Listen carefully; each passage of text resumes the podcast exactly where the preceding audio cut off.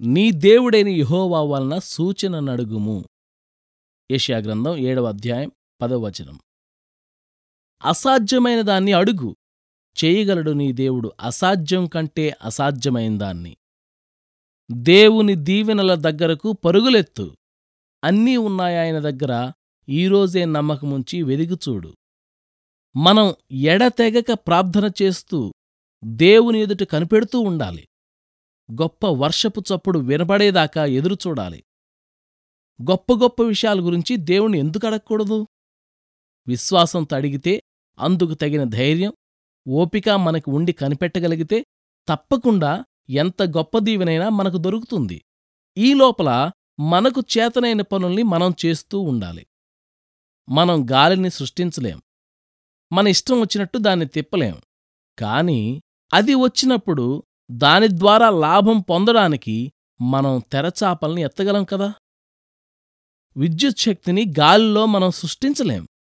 కాని అది ప్రవహిస్తున్న తీగిను అమర్చి దానిచేత పనిచేయించవచ్చు.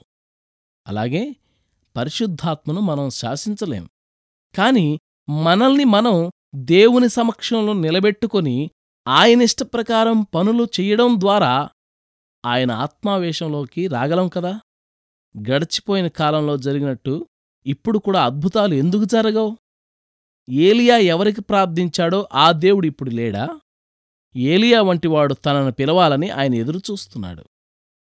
క్రొత్త నిబంధన కాలంలోనేమి పాత నిబంధన కాలంలోనేమి ప్రార్థించి అద్భుతాలు చేసిన పరిశుద్ధులు మనకంటే అతీతులు అసమానులు కారు.